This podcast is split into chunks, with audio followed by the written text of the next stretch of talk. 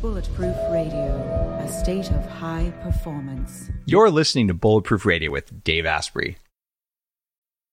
Today's guest is someone that I really think you're going to love because I've done a bunch of interviews looking at the science of inflammation and coronavirus, and it's been just top of mind for all of us so much.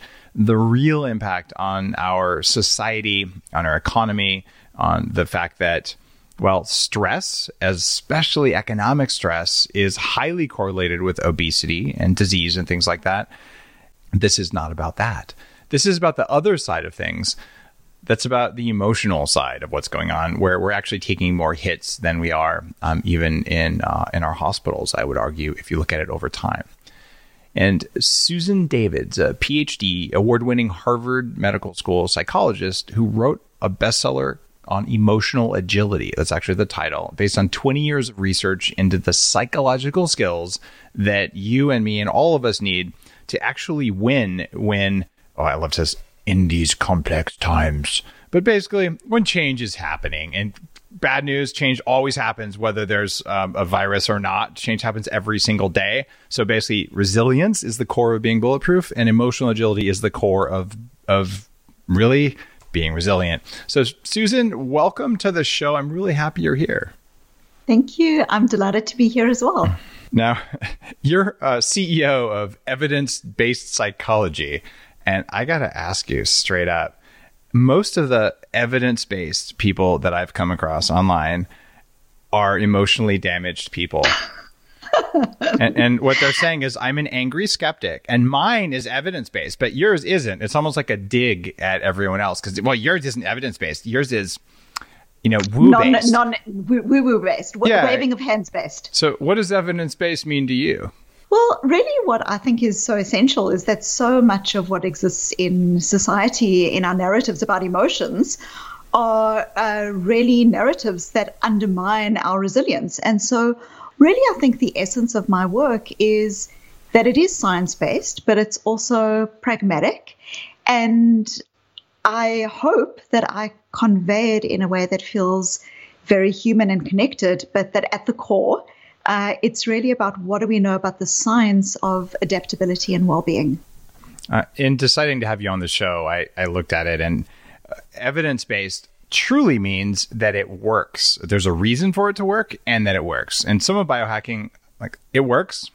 I can tell you that repeatedly it works, and I have no idea why it works, but there is evidence that it does work. So the mechanisms have to be known for there to be evidence, right? Uh, well, often we don't actually fully understand the mechanisms. But, but we have uh, evidence yes. if you do A, B usually happens, and that's yeah, what you're looking exactly. for. Okay, that's good exactly. deal.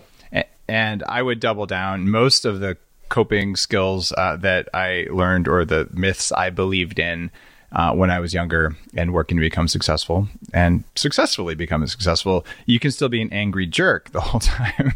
and so uh, I wish that I'd understood some of the stuff that you're teaching in your book a lot earlier on in my career path. So when, when it all checked out, I said, all right, come on to the show.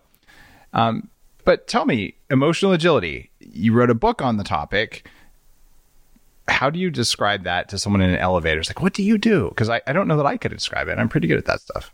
Well, absolutely. So, I mean, the core of my work is really answering one question. And this question is what does it take internally in the way we deal with ourselves, our thoughts, our emotions, and our stories that help us to thrive in the world? Um, because fundamentally, the way we deal with our inner world drives everything. It drives how we love and come to our relationships, how we live, how we parent, and how we lead. And at its most basic level, emotional agility is about the capacity to be with ourselves. That includes our difficult thoughts and emotions and stories and past experiences in a way that's compassionate and curious and that doesn't hold us back from being the people that we most want to be. Because often we get stuck in our thoughts, our emotions, and our stories, and we aren't living in a way that's intentional and values congruent.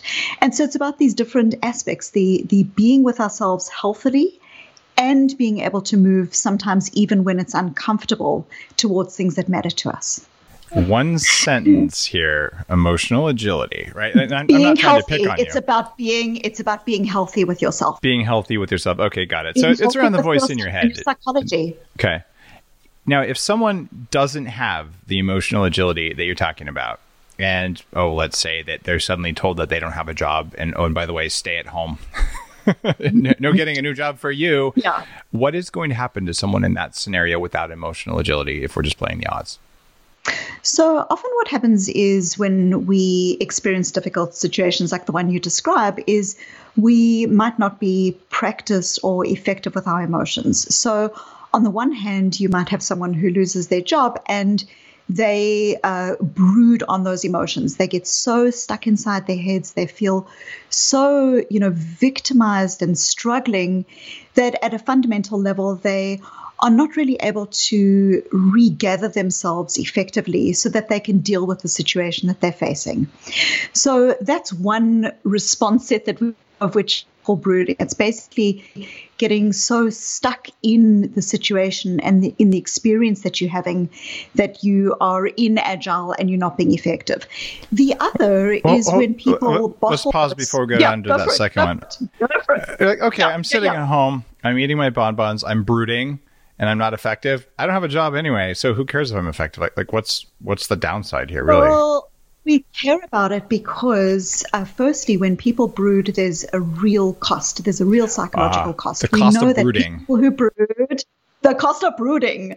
We know that when people brood on their emotions, when they get stuck in their emotions, um, they are they have lower levels of mental health and well-being. So it's actually predictive of depression and anxiety. Uh, we know that those people who do this in a habitual way, you know, there's nothing wrong with just brooding today or bottling tomorrow, but when we start to do this in a habitual way, we also know that it impacts on our relationships because we're so concerned about what we're feeling that it's almost like we're carrying a stack of books so close to ourselves, all of our emotions tugged into us that we are struggling to connect with the people we love, our family, our children, uh, support systems that might be in place. And then the other cost of brooding is we know that when people brood, it actually takes up a huge amount of cognitive resource. So we're so focused on what's going on for us that we actually become unable to problem solve or to find a pathway forward. And if there's ever a time when you might need to find a pathway forward, it's when you're feeling stuck at home and the world has been ripped from underneath you. So we've got to be able to reconnect with ourselves so that we can move forward in the world. That makes so much sense. So the, the real downside here is you're going to get caught in a brooding trap and you're going to take all of your time and basically think about I'm really hungry. What's in the fridge? Uh, even if you're not really hungry, and you're going to say I'm brooding. I'm so angry at insert whatever political party and or organization you're angry at, um, and you're not going to have anything left to be a good partner, to uh, find a new job, or to basically get your shit together, right? Because it, it's it's a, a, an energy leak. The way I look at it, valid. Yes. Yes, and it's absolutely very often done with the way or the, the perspective that one has taken is is often I'm trying to figure this out, um, but it's getting so stuck in the experience that it you actually are becoming victimized by the it, experience. It's the wallowing in it instead of grieving and moving on. Yes. Okay. Yes. So that was one group of people are going to go down this brooding yes. path, and they got in the brooding trap. What about the other group? So the other is what I might call bottling. And bottling is where you push aside these difficult emotions. So you might be someone who has this idea that, you know, I've just got to pretend that I'm happy, or, you know, even looking at your situation and going, I don't deserve to feel what I'm feeling right now because there are so many other people suffering. And so, what we start doing is we start judging ourselves for having difficult emotions or pushing them aside, rationalizing. Um, and we see this again in a pervasive way where people who are experiencing uh, cancer are automatically told to just be positive or you know someone who's angry because of systematic injustice in the world, stop being so angry. And so, what we have very often is this uh, narrative that exists in our culture, which is that that these emotions like grief and anxiety, sadness, that they're somehow bad emotions and that they're not legitimate. And so we push them aside. And then, of course, you might say, well, who cares? You know, what's the cost? And the cost is the interestingly, uh, you know, brooding looks so very different from bottling, but the cost is the same. When people push aside their difficult emotions, they are now not actually practiced in dealing with them. And so they actually tend to become harder hit when they lose their job or when a relationship breaks down. There is a cost to their mental health, their well being, again, their problem solving, because when you spend a lot of time trying not to think about a piece of cake in the refrigerator, what do you do? You obsess about the piece of cake in the refrigerator. We know that when people try to push their difficult emotions aside, there's a rebound effect and what is often called leakage. And again, it impacts on our relationships. So, this is, you know, in a way, what emotional inagility looks like when it comes to our inner world. Uh, we can also get emotional inagility in the way we often autopilot our lives. And so we're not intentional in how we're living. And that's another type of inagility. Your big TED talk with you know, 7 million views was called Emotional Courage. Yeah. Now, what's the difference between emotional courage and emotional agility? Uh, emotional courage is the short form language that we use to describe the TED Talk. So it's marketing. the title. Got it. Okay. it's the marketing that, title. That, but basically, were, it was exactly the same ideas. It's the same ideas. Yeah, it's the same ideas. And, and really, you know, these ideas are. You asked me earlier, you know, why do you say that this is evidence based? Why do you say this is science based? And, you know, I think the science is really important because this is well-being and lives. And you know we know that depression right now is this is pre-covid. Depression was the leading cause of disability globally outstripping heart disease and outstripping cancer. And so for people to be healthy with themselves with their inner worlds is these are not soft skills. You know they're often described in businesses as being soft skills. These are the most fundamental skills that we can have as human beings. When we are walking in a world that is ever changing, will continue to change. And these are the core skills that are going to shape our children's lives and our children's well being. Uh, let's assume that uh, someone's listening right now and, oh my God, I think I might be a bottler and my spouse is a brooder. Uh, let's just uh, deal with whatever they are right now. The first thing that you're most likely to do in a situation like that is say, I guess I'll work on some positive thinking and I'll wake up every morning and say, mm, uh, I'm not a bottler. I'm not a brooder. What's going to happen when they do that? Well, positive thinking. So, just to be clear, I'm not anti happiness or anti positivity. What I'm going to say is going to make me think that I am, but I'm not. I, I, I you know, love uh, being happy, and I'm actually a fairly happy person.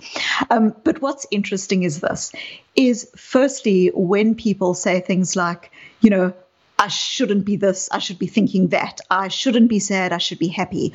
Or when we go on Instagram and we see memes that say, positive vibes only, you know, let's chase happiness. You know, this is the message that exists. What is what does this do? So let's look. The first thing is, as I've already described, when people push aside their difficult emotions, emotions that I might add are normal emotions.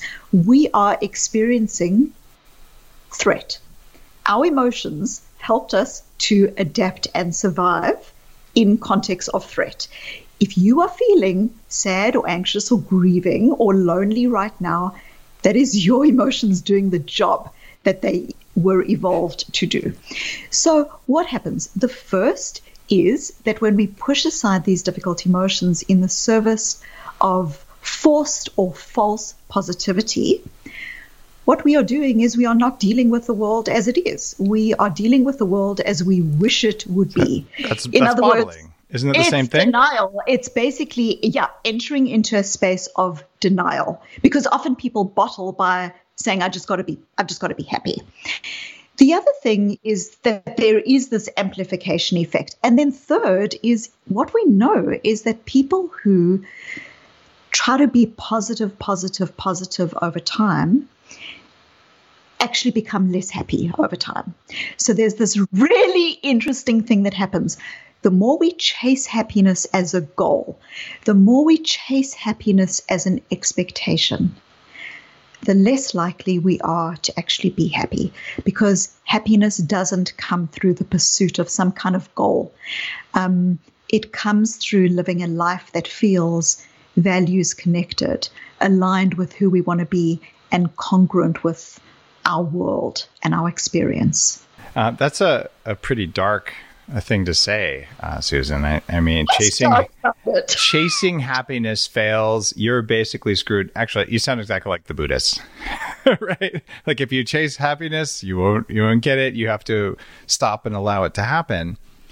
Uh, but okay, we're dealing with someone who's bottled up. In fact, I used to do evidence based bottling. I, I, was very fancy in my bottling. Perfect. Perfect. Uh, so I, I, would be feeling all kinds of, of feelings, and I'd be like, there's no reason for me to feel fearful or angry. And in fact, it was usually fair. Um, therefore, I am not feeling fair. Therefore, I'll smile and I'll be happy. Right but it was because I didn't have a reason for it. I hadn't grasped this idea that like maybe there isn't a known reason that I'm feeling this way right now, but you know, feelings don't have to listen to logic because they're feelings, not thoughts. Um, so I managed to unpack all that stuff, but it only took me, you know, some neurofeedback and you know some uh, holotropic breathing and ayahuasca in South America, and you know, God knows my path. I've talked about it enough on the show. So okay, back to our guest who's saying, I just lost my job I have no money. My spouse is a brooder or bottler, and I'm not. And like, screw chasing happiness. What do I do right now? What do you tell them? So, a couple of things. Uh, first, I'm going to sound even more like a Buddhist right now because I'm going to say, you know, what is what is the power, you know, of really showing up to that emotion, um, that when you are pushing difficult emotions aside, as we've already explored, you know, you engaging in some kind of denial. And with that, often then comes other coping strategies that compound our problems even further. When we are pushing aside difficult emotions, often what we are doing as well is we might be oversleeping, um, we might be abusing alcohol. Uh, there are a whole lot of things that we might be doing. You know, these then become these addictive uh, short term coping strategies that again compound because when you come out of the situation, now not only do you not have a job, but you don't have a job and your relationship is broken down. So, you know, one thing that I think is just really powerful is, and I talk about this in my book, is the power of just showing up to the fact that this is tough. Like, you know, we live in a world that almost over proposes or overvalues this idea that we are all in a never ending Iron Man or Iron Woman competition where we've constantly got to be tough on ourselves. And there's such power in just showing up to the pain of that experience. Like, this is tough. So, showing up compassionately is powerful. But the other aspect of this is what I've been calling uh, in these times, but I also talk about in my book, is gentle acceptance. And what do I mean by gentle acceptance? It is what it is. It is what it is. What I am experiencing now in my work, uh, but also previously, is that the more we try to control what is uncontrollable, the more we fight the world the greater our level of suffering. And so, gentle acceptance is basically it is what it is. When you walk outside and it is raining, gentle acceptance is it's raining. Not gentle acceptance is I'm going to pretend that it's not raining, which is your body. a little dysfunctional. Or I'm just going to, you know, or why does it keep raining every time I go outside? Every time I think I've gotten control of the rain, it starts raining again. Like, this is terrible. And so, what you're starting to do is you're starting to enter into a space inside of you that is basically the space of struggle. And gentle acceptance is really this ability to show up to your emotions in ways that are compassionate and accepting. That's not all of emotional agility because there, there are other aspects to it. But we don't get to create change in our world until we accept what is. So it's not passive resignation, but the paradox of human living is that we are only able to make change when we accept what is. It's only when the city stops being bombarded that we are able to start rebuilding. And so this is why, you know, there's just such power in showing up to what is, even if what is is difficult and even if what is are experiences that feel uncomfortable. An experience of grief might be an example. You sound like you've rebranded Stoicism. How much of emotional agility is like from Seneca 3,000 or 2,000 years ago? It's a real question, and, that's not an accusation at all. Yeah. No, I mean, I think that, like, you know, if you look at, if you look at, um, modern psychological thinking, there is there are different aspects of psychology, some of which say when you have difficult emotions, push them aside, you know, look at whether those emotions are are rational, you know, do that. And then there's this other aspect that has many more of its roots in more Buddhist thinking. Um, or in you know there's a there's a long history to a lot of these roots but i think what is really important again from this evidence base is that what we're looking at in modern psychology is not just this idea of when you're feeling sad this is something that may be a good thing to do it's like, what does the research actually tell us? What the research tells us is that when you try to push aside these difficult emotions, they come back. Internal pain always comes out. You know, what is effective or ineffective in the way we cope? How do we bring our values forward? These are the kinds of uh, pursuits that we know from modern psychology can be supported. It it feels to me, as a non-expert modern psychologist, uh, that the coming together of of much of Stoicism, which is not obviously ignore your emotions, it's accept what is, and then the Buddhists, you know, become aware of reality and and and you know, the nature of all those things. And modern psychology is how much of you know what's happening to you right now is run through your uh, your bottling filter or you know your brooding filter or uh, the, these other things. But when you start kind of put, putting them around saying, well, what really is, you end up somewhere else. But back to the skills. You, you talked about emotional uh, agility and then gentle acceptance. So now we've got the person sitting at home. They're all pissed off in one of those two states. And they say, okay, great. So now I've heard from Dave and Susan telling me, oh, I should just gently accept the fact that, you know, my landlord's going to kick me out and, you know, whatever other stuff is playing in their head. What is the process of gently yeah. accepting how trashed you actually might be in in reality, and and then how do you turn that around? Yeah. So can I can I give a personal story? Please, please, anything can, you like. You're, you're, here to teach. Yeah. So okay. So um, one of the things I talk about in my TED talk is you can hear from my accent that I um, grew up in apartheid South Africa. I was a white South African growing up in apartheid South Africa. And I lived in a white community, and it was a community and a country that was really committed to not seeing. It was committed to denial, uh, not gentle acceptance, denial. When I was around 15 years old, uh, my father was diagnosed with terminal cancer, and I recall my mother coming one Friday to uh, tell me to go and say goodbye to him. Uh, they knew that he was likely going to die that day, and so I went and I, you know, said goodbye to my father, and I recall his eyes being closed, but but him knowing that I was there. And I had this really powerful feeling of being seen because with my father, I had always felt seen. I had always felt seen. So I kissed him goodbye and I went off to school. And that day, my father died. And then on the Monday, my mother said to me, Susan, you know, we've got to try keep things as normal as possible. So it's Monday, you, you should go to school. And I describe in my TED talk how I kind of drift from Monday to Tuesday, you know, May to July to September. And I'm going about, and people are saying to me, How are you doing? And I'm doing what you described with your smile that you plaster on, and you say, I'm okay. You know, I'm okay. I am the master of being okay because we live in a world that values people being okay. You know, we weren't okay. My family was struggling. My mum was raising three children. She was mourning the love of her life. The creditors were knocking.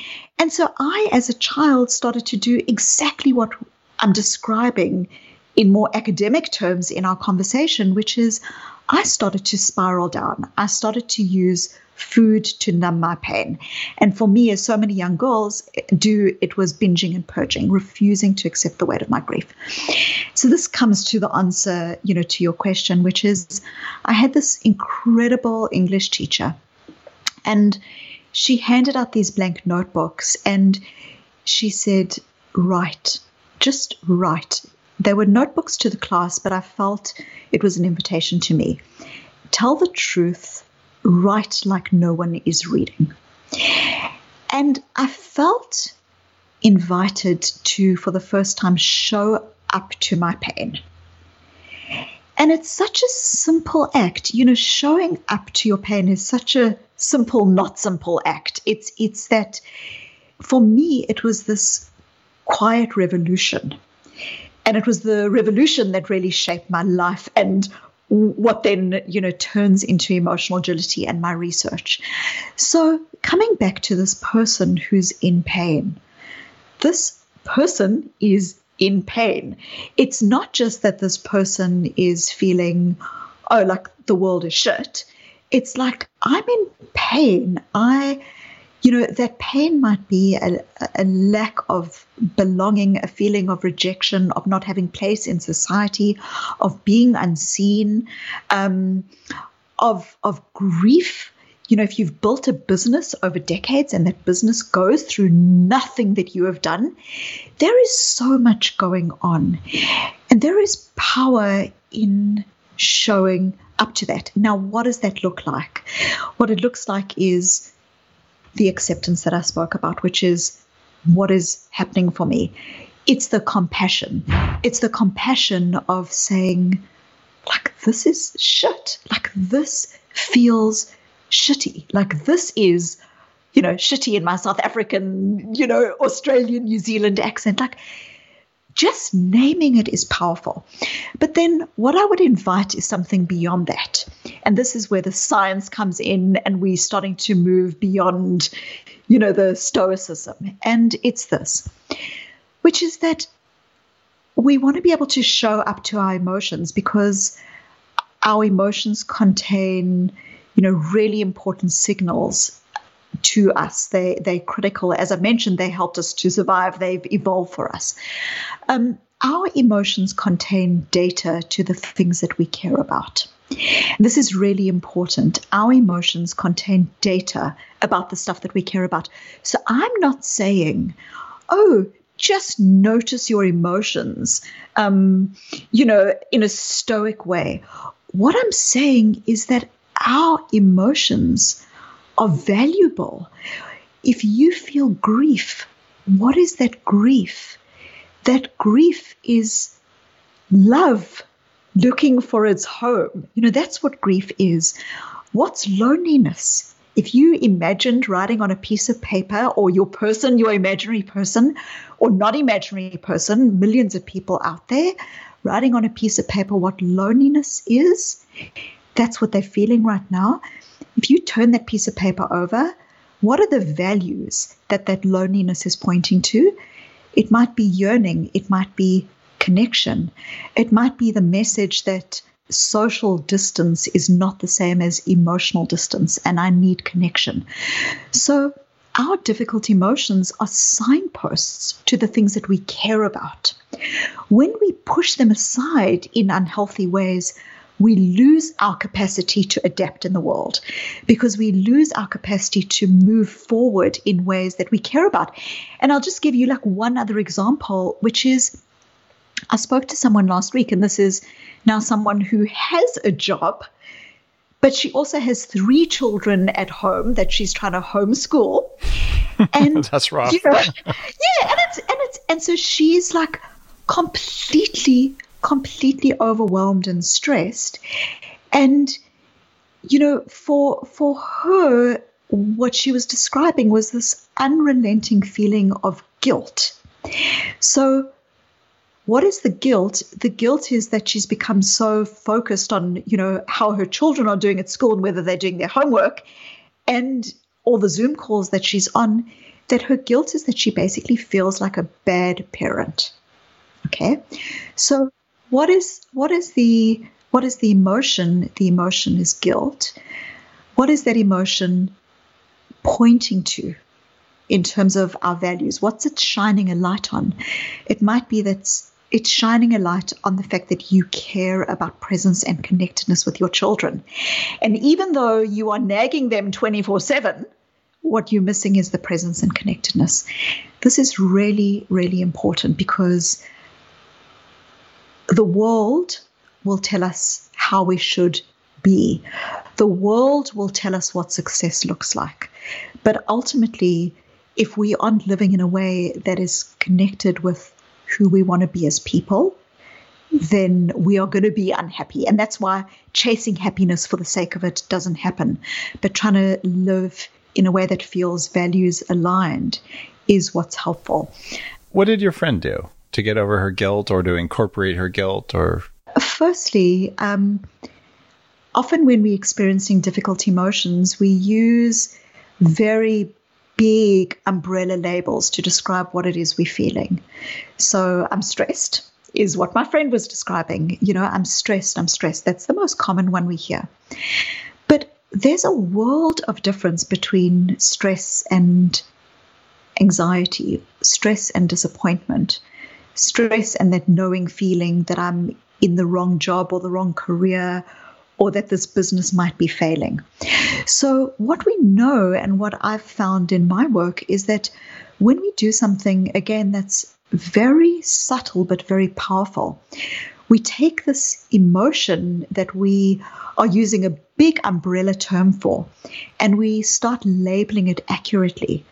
Ah, this is disappointment, or this is exhaustion. I'm absolutely exhausted.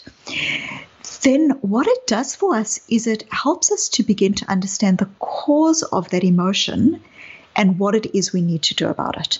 So, again, you know, our person who's sitting at home who might be really struggling might be saying, I feel really stressed. But that stress for that person might be lonely, might be disappointed, it might be unseen, it might be there's different things that that person might be experiencing, and we can only start both showing up to our emotions but also moving forward with them when we understand what those emotions are.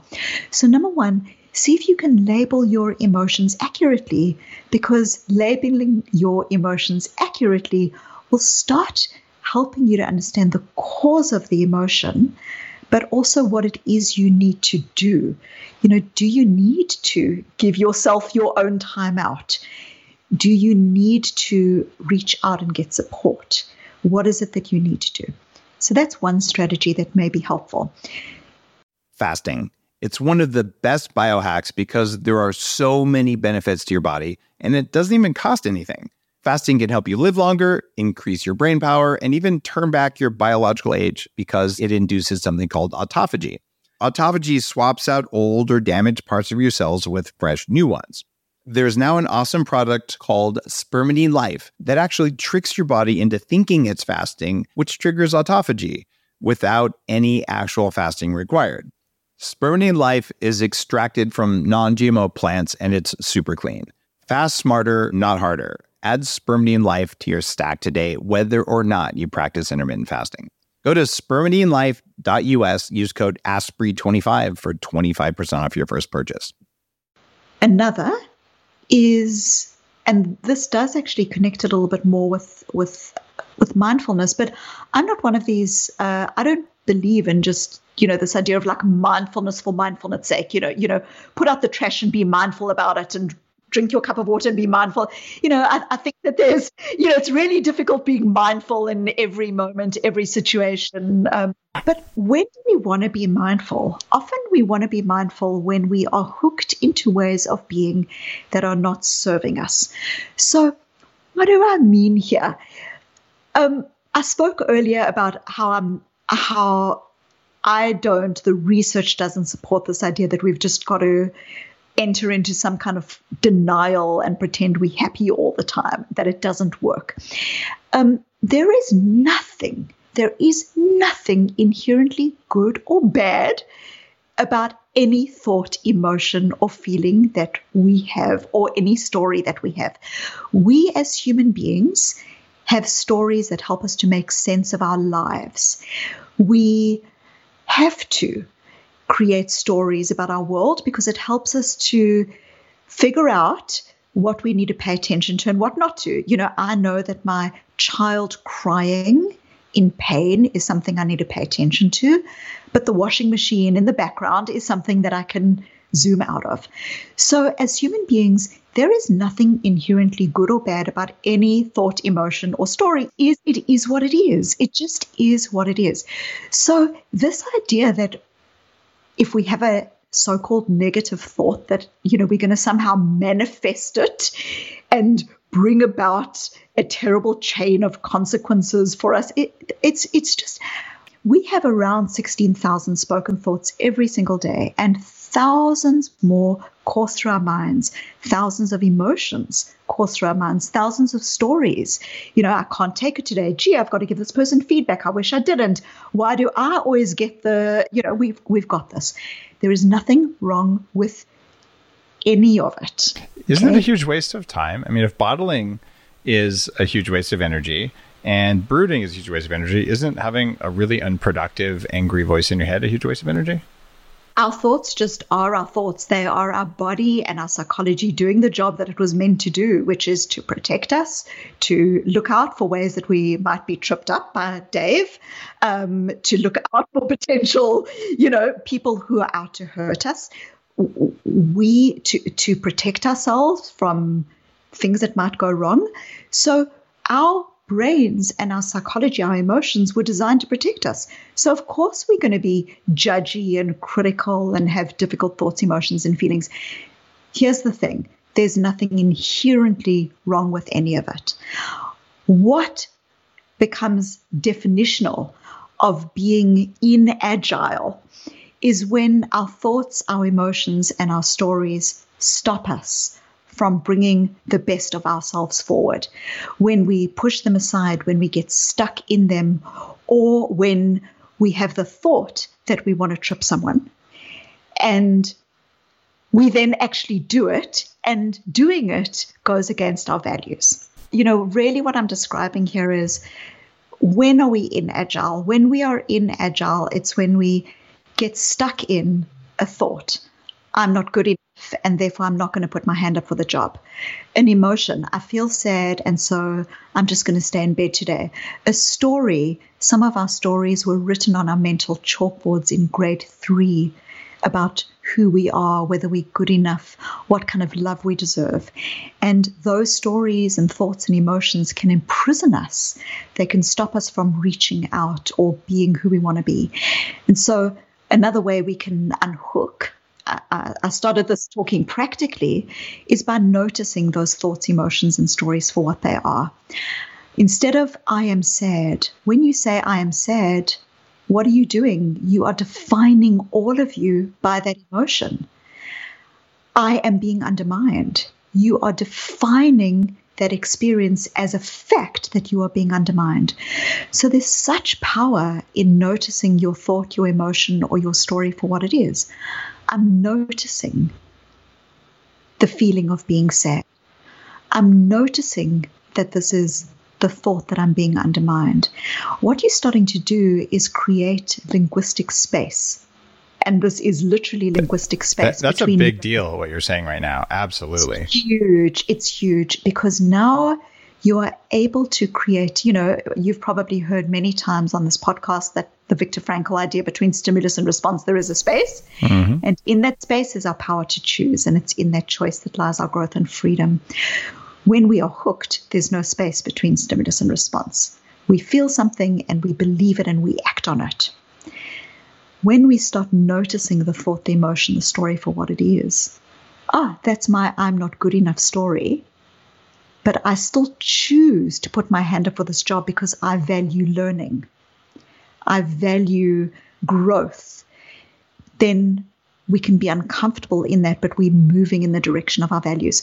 So, that noticing of your thought, emotion, story, just by naming it as a thought, emotion, or story, is extraordinarily powerful. So, so you're going from feel, believe, act to feel, believe, think, act, which is going to create a difference there. It's the power. It's the power of the pause. It's the power of recognizing. You know, again, to use a metaphor, that you when you say I am sad, you are basically defining yourself almost if you imagine a cloud in the sky, you defining yourself by the cloud. I am sad. But but you know, human beings, you're not the cloud, you are the sky. As human beings, we are complex and capacious enough to have many different emotions. And then there's other things that we've got as well. We've got our intentions, our values, who we want to be, what we desire in our life, and we can make space for that as well. It this linguistic space idea is is a really big thing because if you look at language structure and um, people who are from Europe who speak other European languages, it's very normal to say, I feel hunger. It, it, would be how you'd say it in Italian or something. And by the way, I am like the worst foreign language person.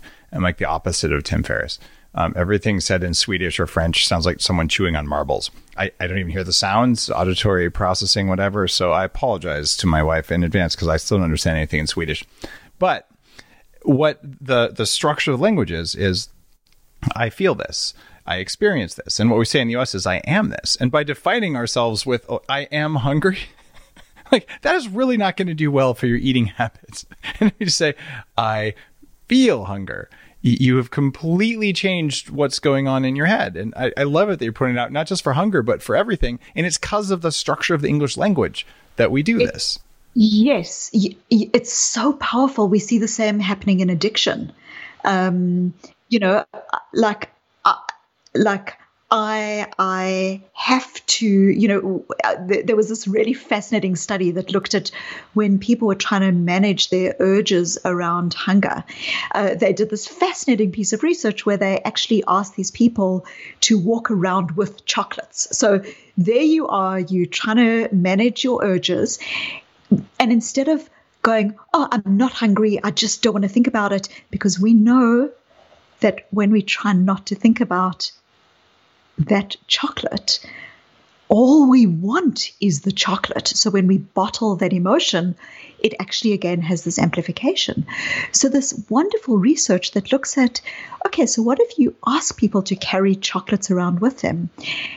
And when they're feeling the urge to have a chocolate, all they're doing is they're saying, I'm noticing that I'm having the urge to have a chocolate. And it's normal to have this urge because it's something that I might want, and you being compassionate with yourself. And what we find is that when people just notice the urge for what it is, but in the way that I'm describing, it's curious and it's compassionate, they are much more likely to get over, you know, addictive types of behaviors because they're now not defining themselves and and um, the psychological term for this is fusion. They're not fusing themselves with the emotional, with the thought. All right. How dysfunctional or functional is this? If I was working on something like that, I would actually say to myself, my body feels hunger. Where I'm not even identifying my consciousness with my body. And some psychologists, people are like, oh, Dave, I don't know, you need to be more connected to your body. Uh, and then from my perspective, I'm like, I, I, like Altered Carbon. I don't know if you've ever seen the TV show, but pretty much, look, uh, uh, call me a little bit Buddhist reincarnation. You're like, this is a sleeve, right? So at a certain point, I am not going to be my body, and maybe I'll be dead and nothing will happen. But then still, I'm not my body. So whatever. Like I, am in here for a while, and it wants all sorts of weird stuff I don't want. Like it, you know, wants to eat when I don't really want to eat, and it wants to run away when I want to run away. And like generally, it has great wisdom. It's also completely stupid half the time, and it's my job to decide am I completely creating like uh, some sort of weird psychological damage to myself with this mindset? Or is this a functional way of saying it's not even just me experiencing, it's my meat experiencing? Well, I, I, will say, you know, being able to connect with what it is you experiencing in your body can be actually yeah. kind of helpful. Okay, there's data, you know, your anxiety, yeah. etc. But, but uh, we're speaking about, say, linguistic, um, the the linguistic skills that help us to perspective take. So let me give you an example of one of them. Imagine you trying to make a really difficult decision, uh, like LeBron James was making many years ago about whether to transfer, you know, one team to the next, and you start saying, so what should LeBron James do? Like you experiencing this difficulty and you start talking to yourself in the third person. So an example might be imagine I'm Susan David, which I am, and instead of saying, What should I do? I'm saying, Susie, like this is a really tough decision. What do you think you should do right now? So we're actually doing the same with what you're describing with your body, which is you taking a kind of third person perspective around your experience. Now, what do we know about this. We know that this is incredibly powerful to be able to do. And I'll give you an example that I've seen so often in my work of how this operates. So imagine someone's feeling really stuck, and you say to them, You're feeling really stuck. What do you think you need to do about the situation? The situation could be a marriage that's not working, or I want to start this business, or anything. And the person says, I don't know, I'm stuck. And you say to them, Well, what are some ideas that you've got about how to get unstuck? I don't know. That's why I'm having the conversation with you. That's why I'm talking to you because I don't have any ideas. Then you say to them, I want to bring another person into this room. Think of the person that you know that is the wisest, most caring, loving person who has your best interests at heart, what does that person advise you to do? And this individual that I'm having the conversation with says, Ah, they advise me to do this, they advise me to do that. Now, isn't it fascinating? It's the same person, but simply by bringing a different perspective. And I describe some of these skills in emotional agility just by bringing a different perspective, an observer perspective into the context, we generate solutions. And perspective taking is powerful. Perspective taking is the bedrock of empathy. Uh, when you are when you are so stuck in this tragedy, sometimes there's just power. And I, you know, in the midst of COVID and my husband's a physician and my children at home that I'm homeschooling.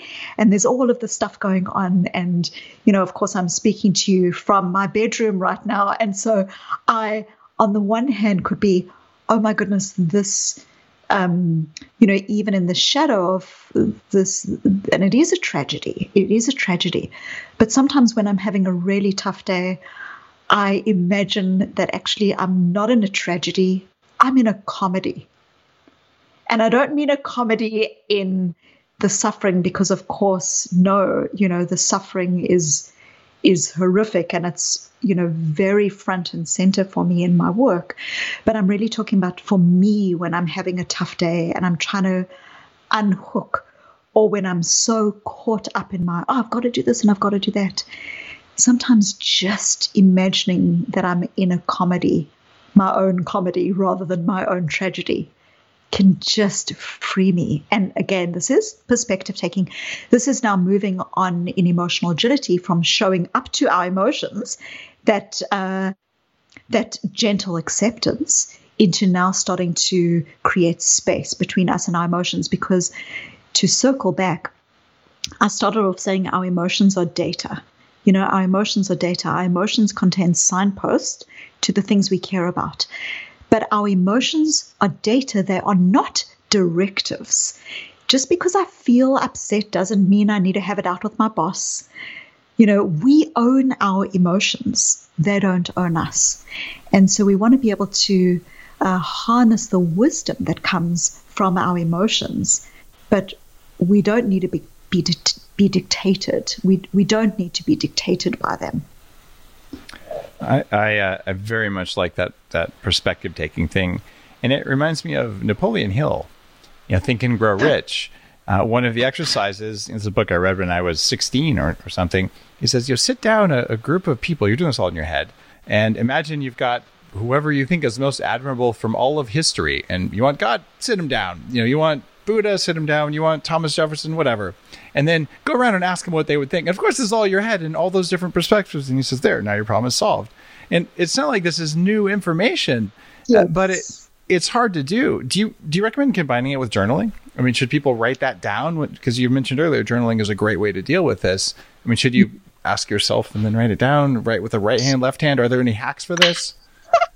You could you, you could absolutely you know you can absolutely use journaling and we can speak about some of the power of journaling as well if that's helpful. But yeah you know sometimes even just um, when if you're getting stuck for instance in your identity like sometimes we get stuck in our identity as a this person or i'm an accountant or i'm an entrepreneur we get stuck in our identities. And sometimes even just you know writing our name on a piece of paper and just looking at these these squiggles of your name on a piece of paper that has come to almost define and embody you. But actually it's just squiggles on a piece of paper is a way of perspective taking. So there are many different ways. Journaling is very very powerful. Um, you know what i described to you earlier about my experience in journaling after my dad died was that for the first time I felt almost this invited to show up to the emotions. And it's really interesting when you look at journaling, um, there is this fascinating research that shows that when people journal, and it, it doesn't need to be this brooding journaling, you know, I'm writing at a cafe for 15 hours every day about how I feel it can actually be, you know, 20 minutes a day for three days. We have done in psychology a number of experiments on this, looking at, for instance, when people are laid off from their jobs, the example that you gave earlier. And you might have, uh, you know, people who are laid off. One group of people is asked to just write about the cars passing on the street.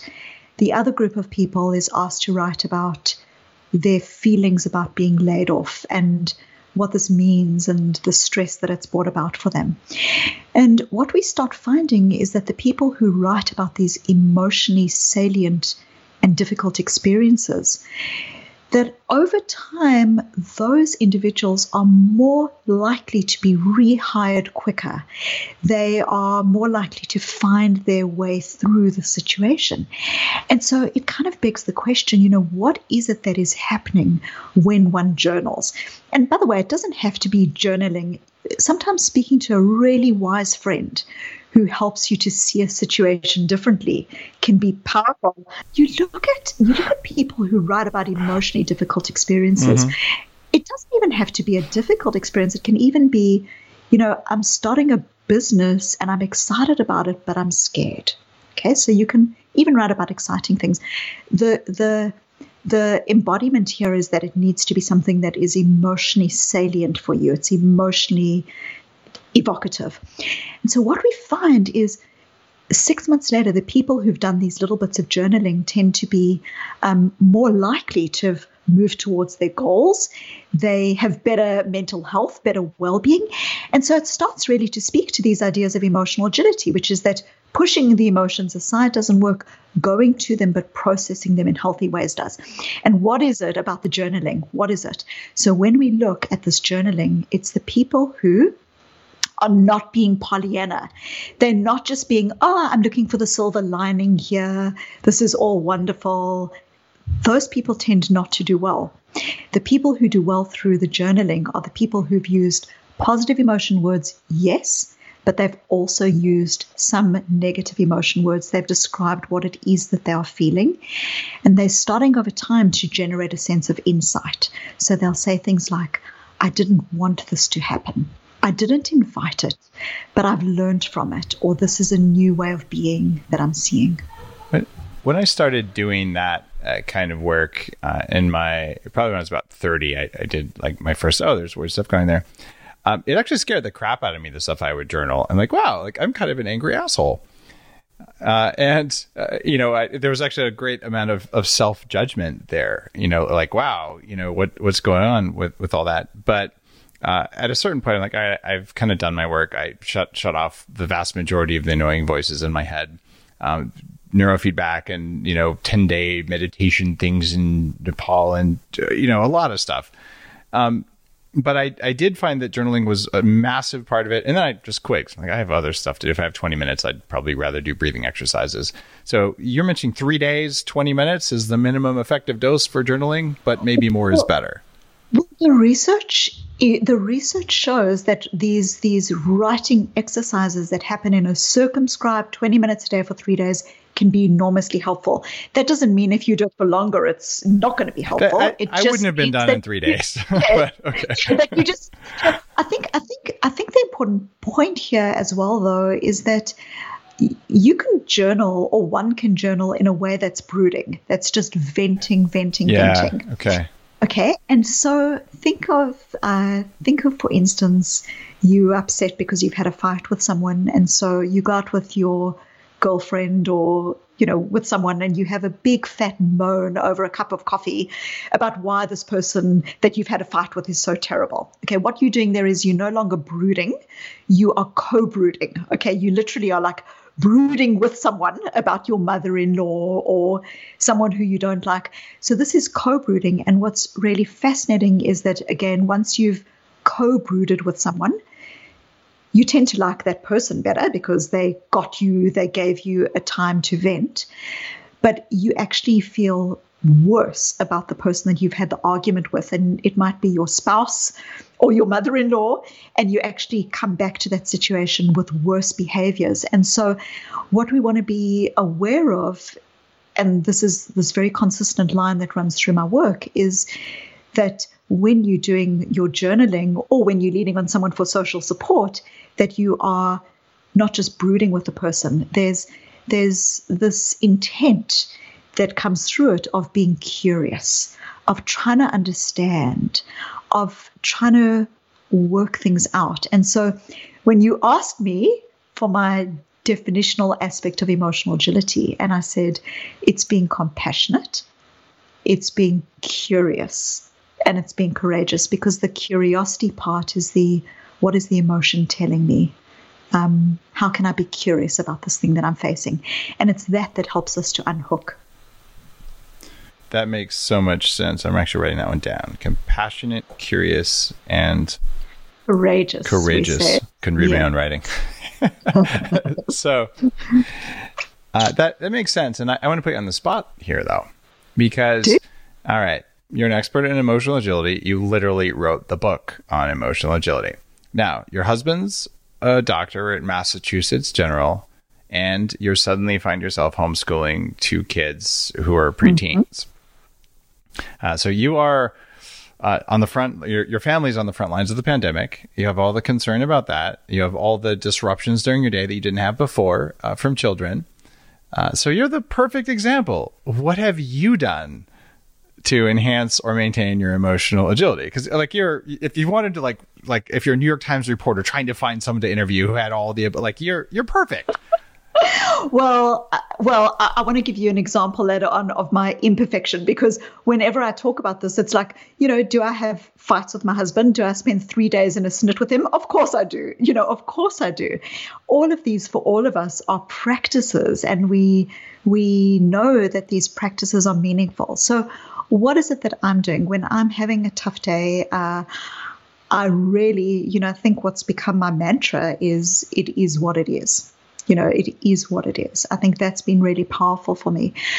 Another aspect that I'm really trying to focus on is to um, let go, and sometimes letting go is a choice. You know, it's it's let go of what I cannot control. I cannot control uh, whether you know some politician says something or doesn't say something in their speech. Um, I can't control whether people in my neighborhood are you know using N95 masks or not wearing masks or using.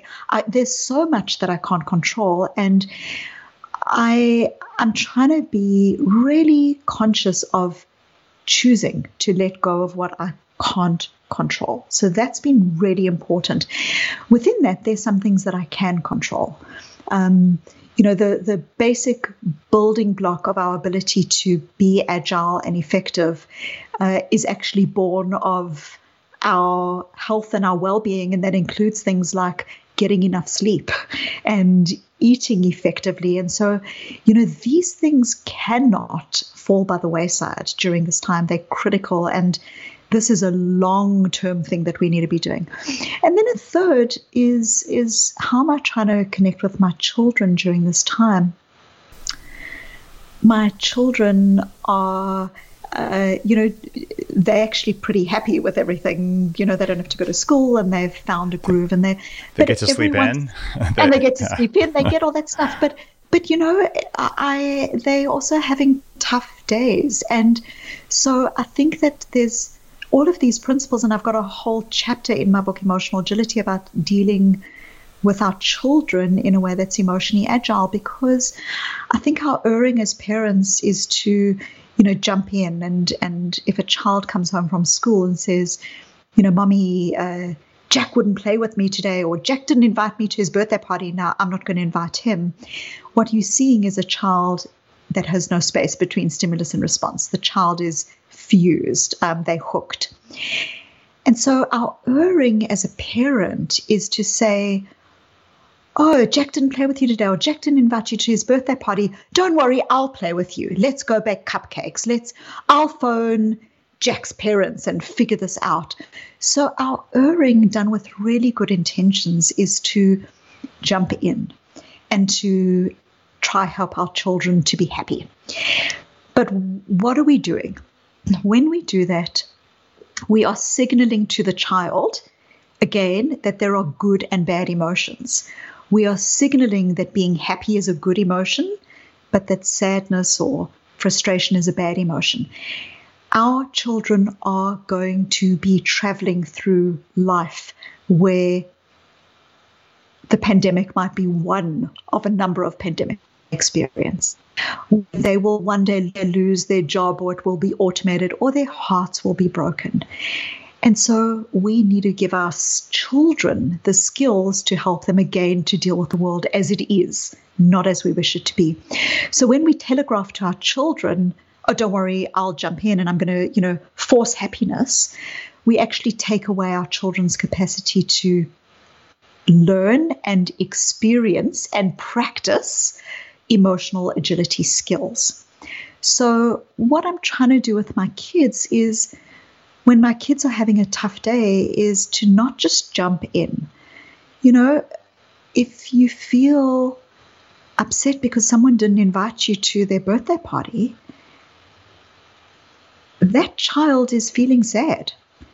And as a parent, showing up to that sadness and and saying, you know, that that's like that's tough. That feels that feels bad this is powerful for children. It helps to give them a sense of secure attachment that they can feel and be what they need to feel and be, and they will still be loved. So that's the showing up part. The second part, we spoke about labeling emotions. So, helping your child to label their emotion. The child who says, I'm angry because Jack didn't invite me to the birthday party, it actually sounds like you're sad or disappointed or you felt rejected. So that's the, the labeling, the helping to step out. And then, third, when our children are going through difficult experiences, is helping them to understand their own values, their own why, because this is the moral compass that will help them in a world that is going to need them to have a moral compass.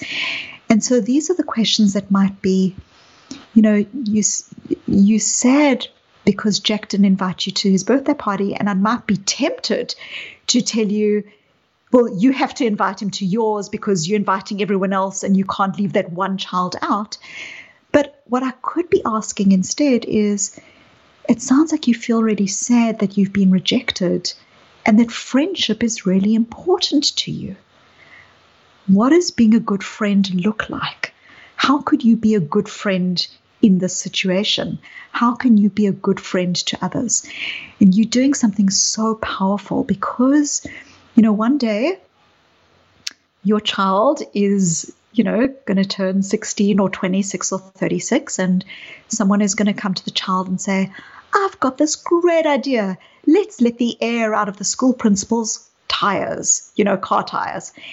And your child's going to be going, ah, on the one hand, I want to feel accepted. But on the other hand, I have this sense of disquiet. And I'm now practiced in noticing my disquiet. And I'm also practiced in creating space so that I'm not just acting on my impulse of what feels good in the moment. And I'm able to get a sense of who I want to be. And so, you know, these are these foundational skills. Coming back to this evidence base you were talking about, we know that children who are able to label their emotions more effectively are able to self regulate, and that these studies, you know, are predictive decades down the track. Wow. And that's so powerful. What I'm trying to do with my, in a long answer to your very short question, I'm trying to show up to them. I'm trying to show up to them. Well, it sounds like you're doing a, a fantastic job of it. And uh, Susan, I I really appreciate you taking time to be on the show today. I know it's a busy time for you. I think your book stands the the test of being truly evidence based. Emotional agility It's worth reading for anyone who's dealing with pandemic stress right now.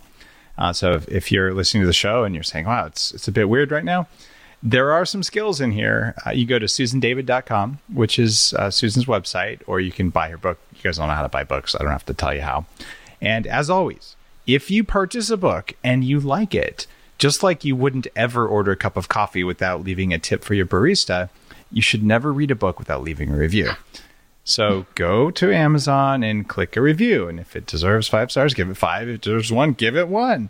But at least leave a review because tell me the truth, Susan. Do you look at your reviews? Do they help you shape your work?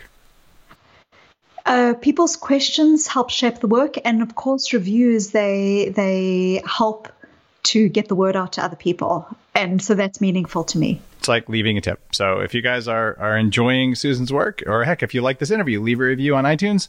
Or you could just sit there and do some of those other dysfunctional behaviors we talked about before. So either be a good person, leave a review, or be a bad person and don't leave a review. We'll still love you. See you on the next episode. Thank you.